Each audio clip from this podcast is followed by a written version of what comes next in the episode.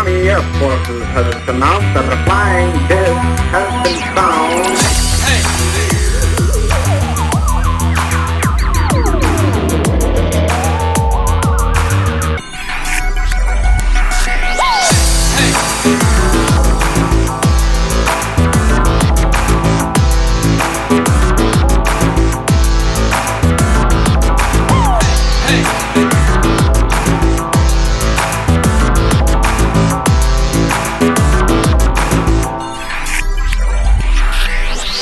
the